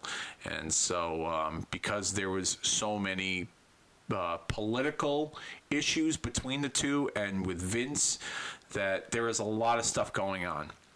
In 97, um, I didn't even know Bret was leaving to go to WCW until probably like two nights before Survivor Series. I, re- I, I really did. I was still like in the early infancy of. Um, the internet and the dirt sheets, and uh, I um, I didn't know that, that that Bret was on his way out the door. I didn't watch the pay per view live, but I remember um, reading on the internet the next day that like he's gone, and I'm like, what? And uh, you know, he um, history showed us, of course, that Bret, you know, was locked in his sharpshooter by Shawn Michaels. He was set to reverse it. At least that's what he thought the finish was. Referee called for the bell. Vince was at ringside, not on commentary, which was strange because he was a regular commentator um, each and every week on Monday Night Raw and for the pay per views. And this time around, he was not, um, which was very strange. But he was present at ringside during the match with, with, with him and Shawn. So, um, history saw that Shawn won the title, and in Montreal, in controversial fashion, Bret Hart did not give up, and he, you know, the beginning of the, you know, I got screwed, you know, and uh, it was. Um, it was a very surreal moment because we saw, you know, the, the, the locker room politics and the backstage issues come to life in front of us uh, on camera. And after reading a number of things, and people have talked about this subject to death. Um, you know, if, if it's a work, if it's a shoot, and, you know, I'm not going to get into that. That may be a discussion for another day. But, Shawn Michaels won the World Wrestling Federation Championship, and Bret Hart was no longer a part of the World Wrestling Federation. He was headed to WCW. Now let's trade places here because this is probably the most interesting scenario out of all the trading places concepts that we have here on Kicking Out at Two because of the ramifications re- surrounding what took place uh, in real life and Bret's exit from the WWF. You have let's say let's say Bret and Vince agreed to for Bret to keep the title. Maybe they sign an extension, or maybe they, you know, maybe he decides, you know what, um, you know, let's let's you know uh, renegotiate your contract. I still want to keep you, um, but I can't pay you this much. Maybe they come to some sort of an agreement, and you know Vince decides, okay, you can keep the belt. Um, let's say Bret Hart wins in Montreal and leaves as the World Wrestling Federation champion.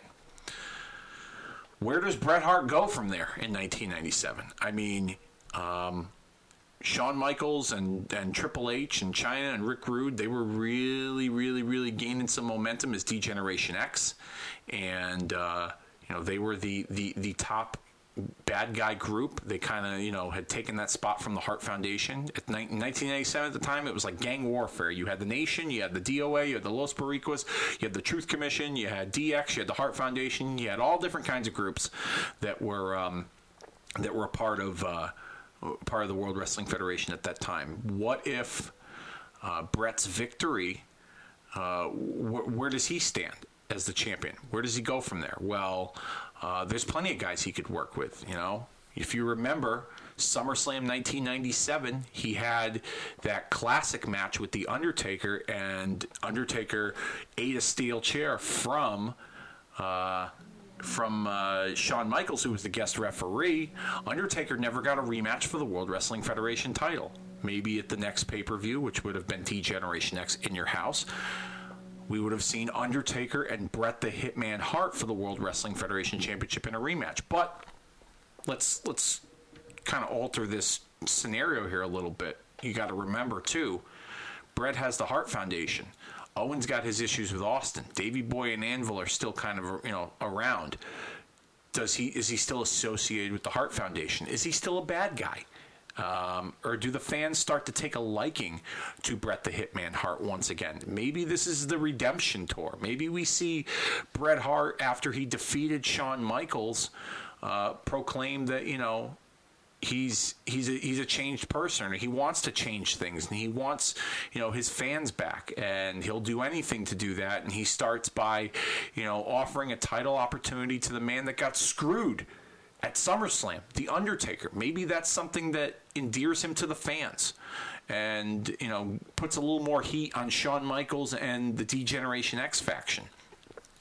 Um, you know, he's, he's, he's, uh, he's got you know history with Stone Cold Steve Austin. Maybe we see you know maybe Bret stays a bad guy, maybe with the Hart Foundation, and maybe Bret Hart um, has a rivalry with Steve Austin. Steve Austin just returning from neck surgery. He beats Owen Hart for the Intercontinental title after Owen Hart broke his neck at that same SummerSlam that Bret won the title, the, the WWF title, I should say.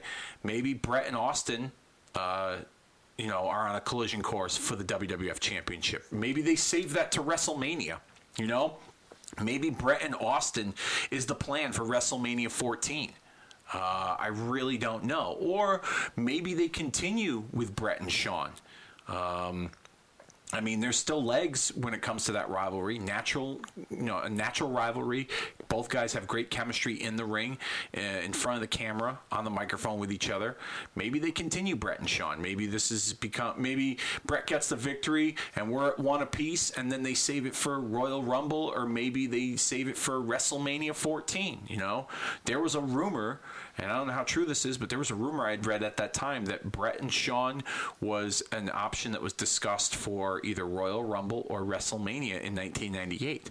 So maybe if Bret wins the title, they set up him and Shawn for the WWF Championship at the Royal Rumble. Maybe it's a ladder match. You know, both guys were in the very first ladder match in World Wrestling Federation history.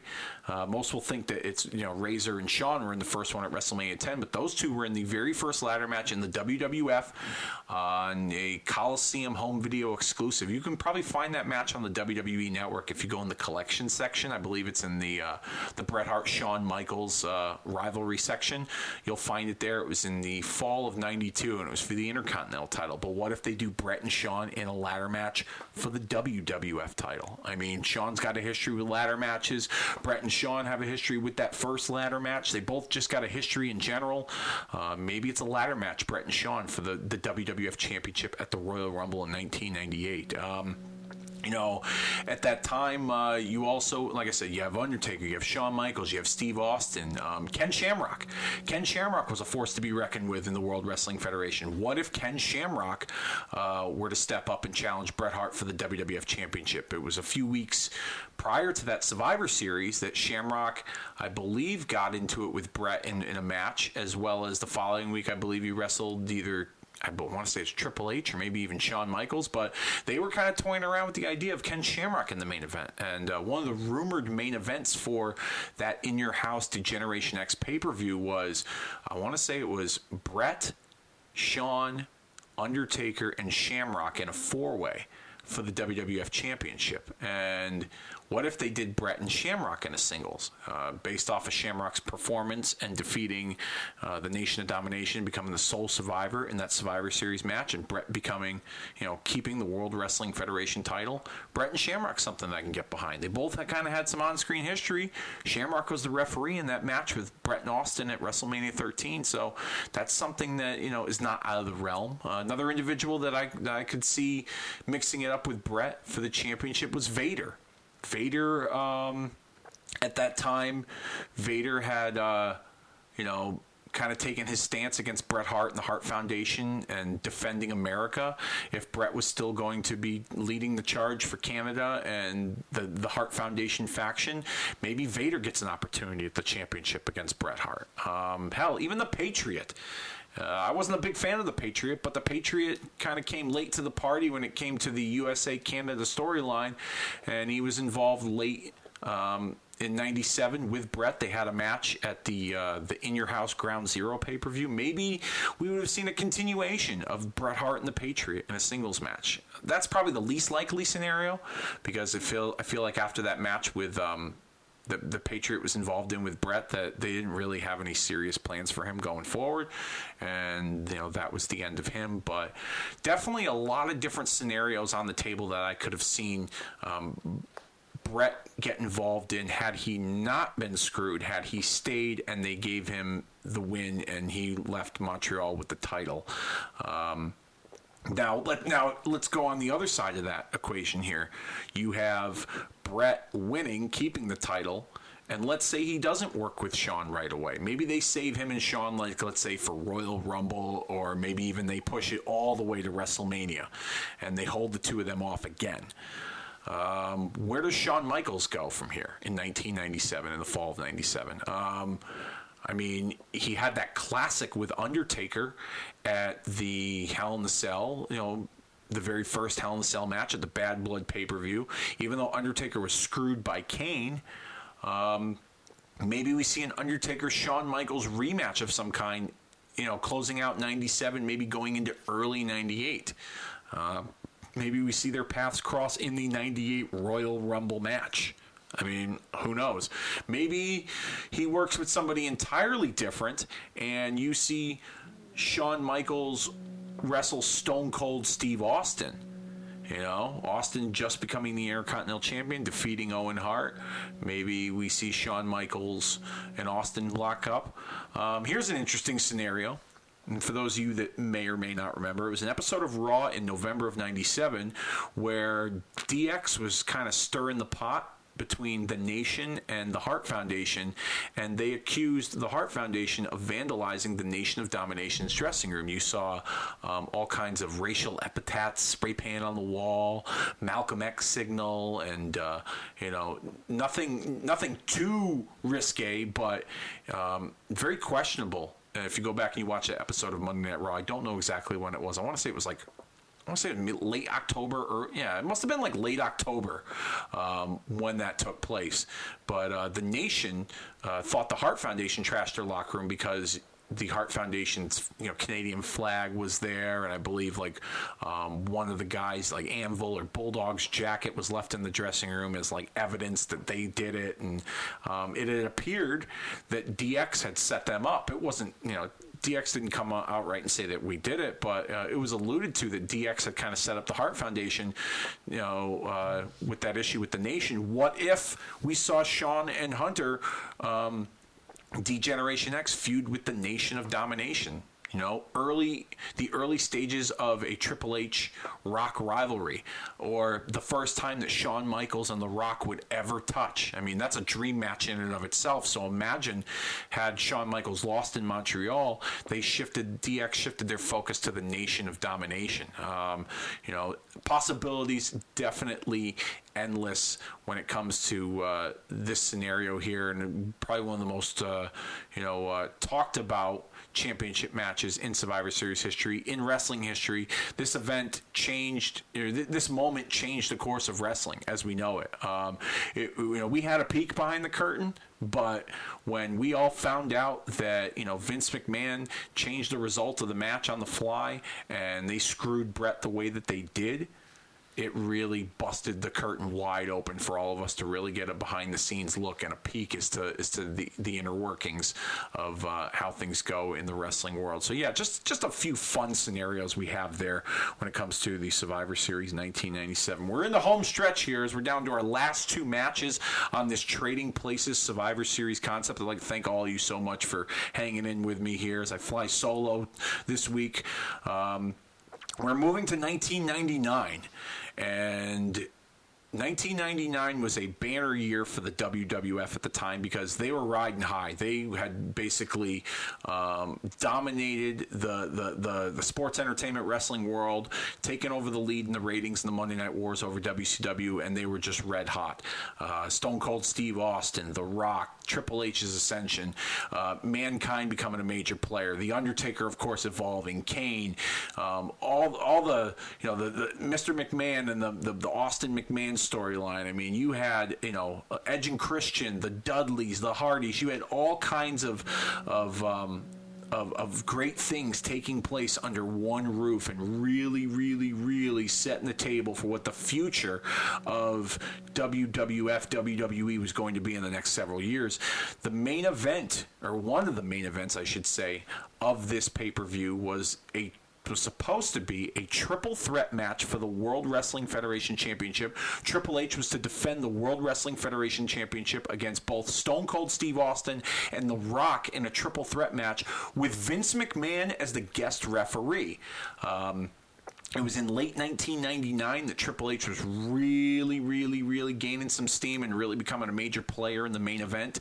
Uh, he had won the WWF Championship from Mankind the night after SummerSlam 1997, and then he had lost it to Vince McMahon a few weeks later, only to win it back in a six pack challenge at the Unforgiven pay per view. Um, along the way, he had laid waste to Stone Cold Steve Austin and really made that rivalry personal, as well as The Rock. The Rock had uh, had eaten a few pedigrees and uh, been on the wrong end of uh, a sledgehammer or two, courtesy of Triple H. And so Triple H had gone into the No Mercy event in October of '99, defending the championship against uh, Stone Cold Steve Austin. And before that match were to take place, The Rock had come out and cut an, a cut up interview and basically proclaimed that he was the next number one contender for the World Wrestling Federation Championship. Whoever the champion was, whether it be Triple H or Stone Cold Steve Austin, he's coming for that title. As The Rock was leaving to go up the ramp, it was Triple H who had laid waste to The Rock with a sledgehammer. Um, and then, uh, not too long after that, he had made his way down to the ring to uh, compete in his championship match against Stone Cold Steve Austin. Fun match. Both guys all over the building. It was no disqualification, no holds barred.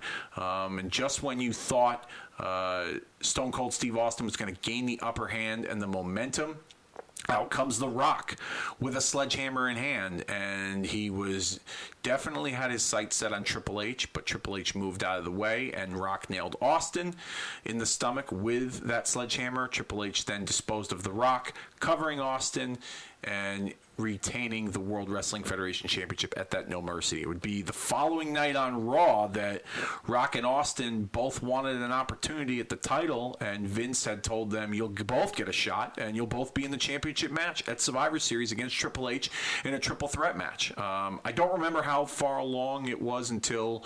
Uh, uh, McMahon inserted himself as the guest referee in this match, but history saw a lot of things take place uh, before this match and then during this match, of course. Number one, um, it was during this pay per view that we saw the infamous uh, Who Ran Over Austin with the Lincoln Town Car as Stone Cold Steve Austin was chasing after Triple H and DX in the parking lot of the Joe Louis Arena, and a when he couldn't find them, uh, a, a, black Lincoln Town Car found him and ran him over, uh, thus eliminating him from the match. And the reason why they had eliminated him from the match was because uh, Austin was suffering from some some severe neck issues.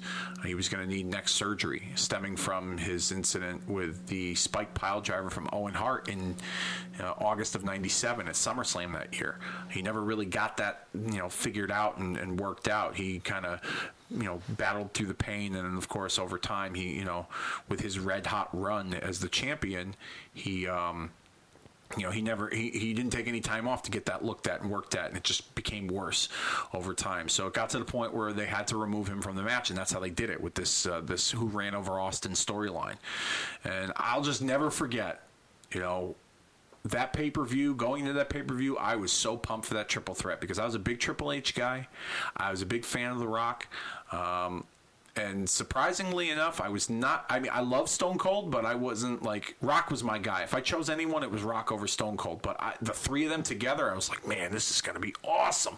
Vince is the ref. Like they're they're playing off the whole screw job that you know what Vince did. You know the year prior, helping the Rock win the title. They played off of Vince screw and Bret a couple of years before that, and it was uh, there was there was a lot of fun hype going into that match. That was you know to me that was a one match card right there. The rest of Survivor Series card, they they built it very poorly. It fucking sucked, in my opinion. Um, and with Austin's exclusion from the match, it only made things worse as they um, they took him out. And you know, I remember watching a pay per view. I was hoping that you know because this is 1999, this is Attitude Era.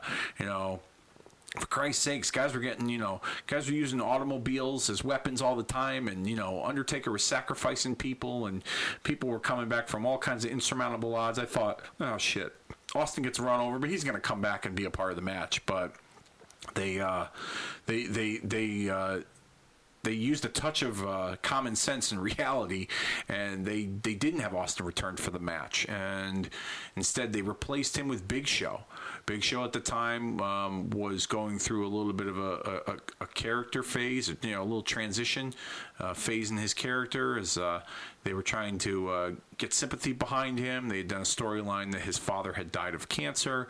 He was involved in a storyline with the Big Boss Man, and then not too long after that, um, Big Show had won a Survivor Series elimination match all by himself, defeating the entire team uh, that the big boss man uh, had with uh, I want to say it was like Mideon, Viscera, and like Prince Albert or something, and Boss Man. And Big Show destroyed his own team because he didn't want anyone to fight with him, so he beat the other four. Um, they put him in the match. And it was an okay triple threat. Vince was not the referee. Uh, he had gone to the hospital to check on Austin, but um, there was uh, you know all kinds of issues with DX getting involved, X Pac and Road Dog and Billy, and then Vince finally showed up and he nails Hunter with the title, and then that results in Big Show choke slamming Triple H. Vince puts the referee shirt on, he makes the count, and the Big Show is your new World Wrestling Federation champion. Now another scenario here where you can go in all kinds of different directions. Okay, so kind of bear with me here a little bit you have let's say let's say the rock won that championship and he regained the world wrestling federation title what path would the rock have gone on uh, as the WWF champion at the end of 1999. We probably would have seen a lot more of Rock and Triple H because the two of them have great chemistry together and they put out great matches. Um, but maybe we would have seen Rock as the champion, and um, maybe we would have seen the Rock and Big Show's rivalry expedited a little bit sooner. If you remember, Rock and Big Show had a rivalry going into the Royal Rumble in 2000 uh, when Big Show felt Rock was disrespecting him and the other individuals involved in the Royal Rumble match, which thus turning Big Show into a bad guy. Maybe Big Show uh, would have been upset that The Rock got the victory in the championship match, and after everything Big Show's went through between Boss Man torturing him over his father uh, passing away from cancer, maybe Big Show would have snapped, and we would have seen Big Show turn sooner and attack The Rock and be the next threat to The Rock. Um, maybe we would have seen, like I said, recent Rock and Triple H. Maybe Rock would have went through uh, much of DX who knows? Maybe we would have seen a renewed rivalry with Rock and Mick Foley. You know, in 1999, Rock and Mankind were. Uh, you know, Rock and Mankind, you know, had some classics with the I Quit match, the Empty Arena match, the Last Man Standing match. Um, you know, they wrestled, you know, from November all the way till February on pay per view, uh, and they just had some great matches. And so maybe we would have seen a mankind transformation into Cactus Jack. Maybe Cactus Jack would have returned and brought a more sadistic side to The Rock. Hell, who knows? Maybe, just maybe, we would have seen the return of Dude Love. The last time we had seen Dude Love was when Dude Love was doing the bidding for Mr. McMahon against Stone Cold Steve Austin following WrestleMania 14. Maybe we would have seen a Dude Love resurgence and bad guy Dude Love doing the bidding for just himself to become the WWF champion over The Rock. Maybe that would have been something a little bit interesting. Or which face of Foley was The Rock going to have to face and defend the WWF Championship against. He had he had experienced mankind, but he's not quite familiar with Cactus Jack or Dude Love. Um, but at the same time.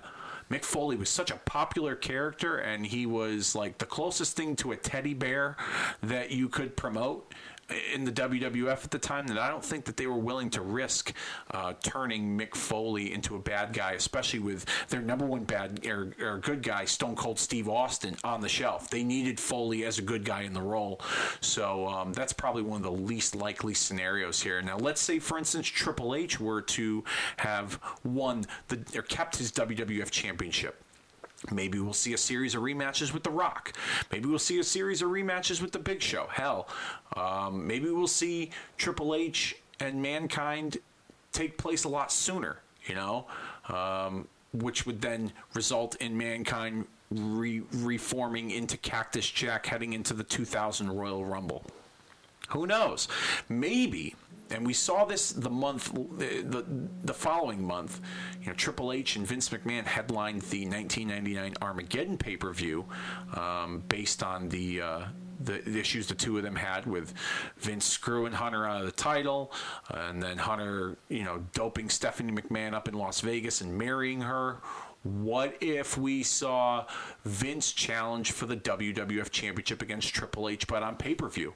It happened on you know one of the very early episodes of SmackDown where Vince McMahon won the championship. What if Vince, you know, let his his his crazy, insane train of thought take over and he decides well i'm going to go after the wwf championship and i'm going to defeat triple h for it and then you know triple h is going to be fired that's something we could have seen in 1999. It's not out of the realm, you know. 1999 was a very um, uh, Wild West kind of feel when it came to the storylines in the World Wrestling Federation. So that's something I think we could have seen um, had Triple H won. Now, here's another scenario that we we didn't touch upon. Let's trade some places once again. Let's say Big Show wasn't in this match. Let's say Austin didn't have to walk away and you know, go get neck surgery, and he was healthy. What if Stone Cold Steve Austin wins the World Wrestling Federation Championship, regains that title? Where does he go from there as the champion? I mean, you could insert him in The Rock, but I'm sure that they wanted, at the time, they wanted to save that for a big money match like a WrestleMania.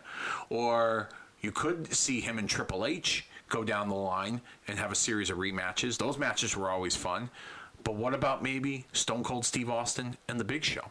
I mean, They could have easily found a way to insert Big Show into the title picture following his dominant victory in the Survivor Series match against four other guys. I mean, that, that could have been easily a, a reason to give the Big Show an opportunity at the championship against Stone Cold Steve Austin. Now, keep in mind, Vince McMahon would be the referee in this match. He wouldn't be eliminated as the referee um, because Austin wouldn't have been run over and he doesn't need a reason to go to the hospital.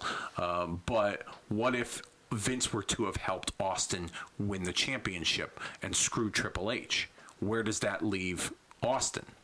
There's a lot of different scenarios you could have you, you could have gone with it. Maybe, just maybe, um, you were to, you were to have seen you know Austin work with other guys in DX like Billy Gunn or, or an X Pac. I'm not saying Austin and X Pac would have headlined a pay per view, but maybe on a Monday Night Raw, Triple H would have tried to get his buddies to do the bidding for him. You know, um, there were a lot of other you know big names at the time in the World Wrestling Federation that could have been um, sizable opponents for Steve Austin as the champion. But um, if there's one likely scenario coming out of this trading places when it comes to this triple threat match, I would probably venture to guess that it was the the the, the big the, the the one that took place, the Big Show winning the championship. I mean, they had to do something that was going to, you know. Uh, be a memorable moment and get people's mind off the fact that Austin was taken out of the match. And Big Show's character had been gaining a little bit more momentum and a little bit more sympathy, and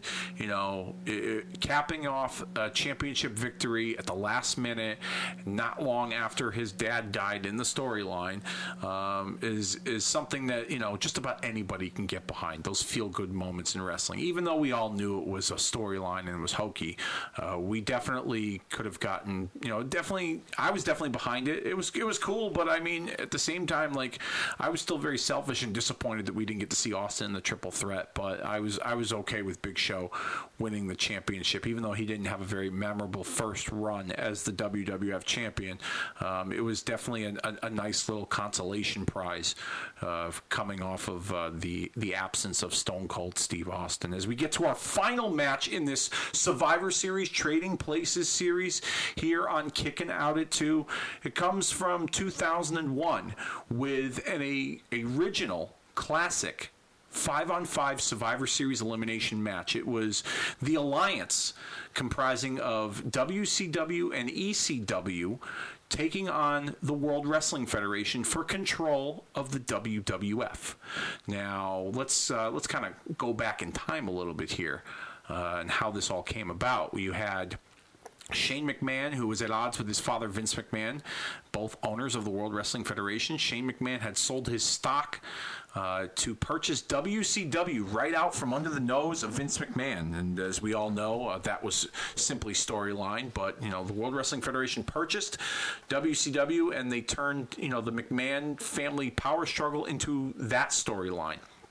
And not too long after that, Shane McMahon had taken his uh, WCW um, troops and aligned themselves with Paul Heyman and ECW which would then result in Paul Heyman revealing that he had sold his ECW to Stephanie McMahon, and they turned this interpromotional warfare into a family affair, which really, you know, we'll probably talk about this at a later date, but this was probably one of the the, the most disappointing fantasy warfare storylines in the history of wrestling. I mean, everyone wanted to see WWF and WCW and it, it, didn't come to be, unfortunately. Shane Helms said it best. It's like uh, you know, WCW put out their JV squad against uh, WWF's varsity team, and it, it just looked like a big giant mismatch, and that's what it pretty much was. So we, we it got to the point where it was so mismatched they had to take some guys from the WWF and put them over on the WCW ECW side, which they called them the Alliance, because they didn't even want to reference WCW and ECW. How dare they do such a thing? How dare they acknowledge that there were two other wrestling organizations that made an impact on the history of professional wrestling? How dare they do such a thing. My goodness, excuse me. And uh, so anyhow, you had these, you know, the, these two, you know, groups that formed an alliance to try and take out the World Wrestling Federation. And on the Alliance side, you had defectors, Stone Cold Steve Austin, who was the WWF champion, uh, Kurt Angle, another defector from the World Wrestling Federation. You had Booker T, uh, Rob Van Dam, who represented ECW, and Shane McMahon against the team of The Rock, Chris Jericho, The Big Show, Kane, and The Undertaker. And it was a winner take all scenario. If the Alliance won, they would control the World Wrestling Federation. There would be no more Monday Night Raw. It would be Alliance Raw. I think that's what Paul Heyman called it. Um, History showed us that The Rock was the sole survivor for Team WWF in defeating Stone Cold Steve Austin with a little bit of help from Kurt Angle, who had just defected to the Alliance a few weeks prior. Kurt Angle was the mole for the World Wrestling Federation all along to help them remain intact and get rid of the WCW ECW alliance. Now, in in turn, following that, um, you know, going into the going into that pay per view, it was it was mentioned that um, oh, anyone that worked for the alliance, champions, and uh, you know other people would no longer have a job with, with the World Wrestling Federation. Um, but however, it turned out that the the wrestlers in the alliance that were champions that um, won their matches or had a championship that was a World Wrestling Federation sanctioned title, they were still allowed to keep their jobs. So Stone Cold Steve Austin was the WWF champion, but his team lost. So everyone else on his team went bye bye, and he he he ended up keeping his job, um, and he was the one that took the pinfall. So how ironic and uh, and and stupid from a creative standpoint at the same time, but. Let's trade some places here for a minute. Okay, let's go with the obvious. What if the Alliance won? What if Stone Cold Steve Austin and and Kurt Angle and Booker T and Shane McMahon and Rob Van Dam? What if they won, or what if one of them from that team won, or a combination of those guys were to defeat the World Wrestling Federation? What would have happened? Well. Um, I can't see them relaunching WCW Monday Nitro, um, but I would venture to guess that if they were to have won, I couldn't see this alliance takeover of the World Wrestling Federation last very long. Maybe a couple of weeks, a month, two months tops. I'm not, actually, I'm not even stretching it with two months. I'll just say a month. Um, I, I couldn't see it really taking place. I mean, I could see like you know maybe them winning and screwing over the World Wrestling Federation, and then um, Vince McMahon and the troops of the WWF. They invade a few of these alliance, you know, Monday Night Raws and SmackDown events, and uh, we we pick things up where they left off. Maybe they do like a final, you know, winner take all kind of match. Even though the Survivor Series match was a winner take all, uh, maybe we see the tables turn this time around, and Vince McMahon has the troops storming storming the uh, the arenas every single week in hopes that you know they can can uh, you know uh, get a get a face to face and come to some kind of compromise, another match with with big implications on the line, you know. Uh, but yeah, I don't really see any kind of alliance um, uh, long term plans if they had won uh, the the World Wrestling, you know, if after they won from the World Wrestling Federation in that traditional Survivor Series match. Um, now there was a point in that match where Jericho had almost cost the WWF the victory. Um, he had uh, Jericho had some issues with The Rock leading up to it in the weeks prior, but um, Jericho's character was really starting to come um, full circle as a as a, a, main event player in the WWF. He had won the WCW title a month prior. He was a tag team champion with The Rock. They're taking Jericho more seriously, and Jericho uh, lost the match or lost, you know, the, the pinfall and had to be eliminated. But he attacked The Rock following that and really stacked the deck against The Rock in the closing moments of that match against the Alliance. And I could see he another scenario taking place. I could see Jericho being the one to maybe cost The Rock the, the, the pinfall, but Jericho being the one that gets the victory. And then maybe that expedites his opportunity at the Undisputed Championship even further. You know, maybe maybe he gets to that championship match a little bit sooner. Granted, they had the match a month later. But maybe that's the maybe that's the feather in Jericho's cap. It's like, well, I saved the World Wrestling Federation. I did it on my own. I put the WWF on my back. I deserve an opportunity to be the champion. Um, that's something I could have seen at the time because Jericho was really um, walking that fine line of uh, babyface and heel, especially going against a very popular uh, uh, in, a person in The Rock. So um, that's that's a scenario I could definitely um, I could get behind and I could see very possible. Um, would we still would we still see the, uh, the the the turn, so to speak, when it comes to um, when it comes to uh, Kurt Angle helping the World Wrestling Federation? Possibly, probably. I mean, um, I, I, wouldn't be against it whatsoever. But uh, here's a here's a here's a little scenario here. Um, you know, what if? Um, and this is way out there, but um, as we all know, in 2002, uh, Vince McMahon brought back the NWO with Kevin Nash, Scott Hall, and Hulk Hogan. What if uh, we saw an NWO invasion in this match, and we didn't have a winner. What if it came down to Austin and Rock at Survivor Series and we saw Eric Bischoff show up and the infamous NWO music and they laid out Vince at the top of the ramp and then they laid out Hogan or uh, Austin and Rock in the middle of the ring, spray paint NWO, and we ended Survivor Series without a clear cut winner. There was no winner in, in, in the final match, the winner take all match that's something that would, to me, probably save that abysmal alliance storyline uh, and their takeover of the World Wrestling Federation in 2001. But that's that's pretty far fetched for that time period, um, I will say. But I think that would have been a pretty cool ending. And that's me just putting my fantasy booking cap on, even though I hate to do that on this show.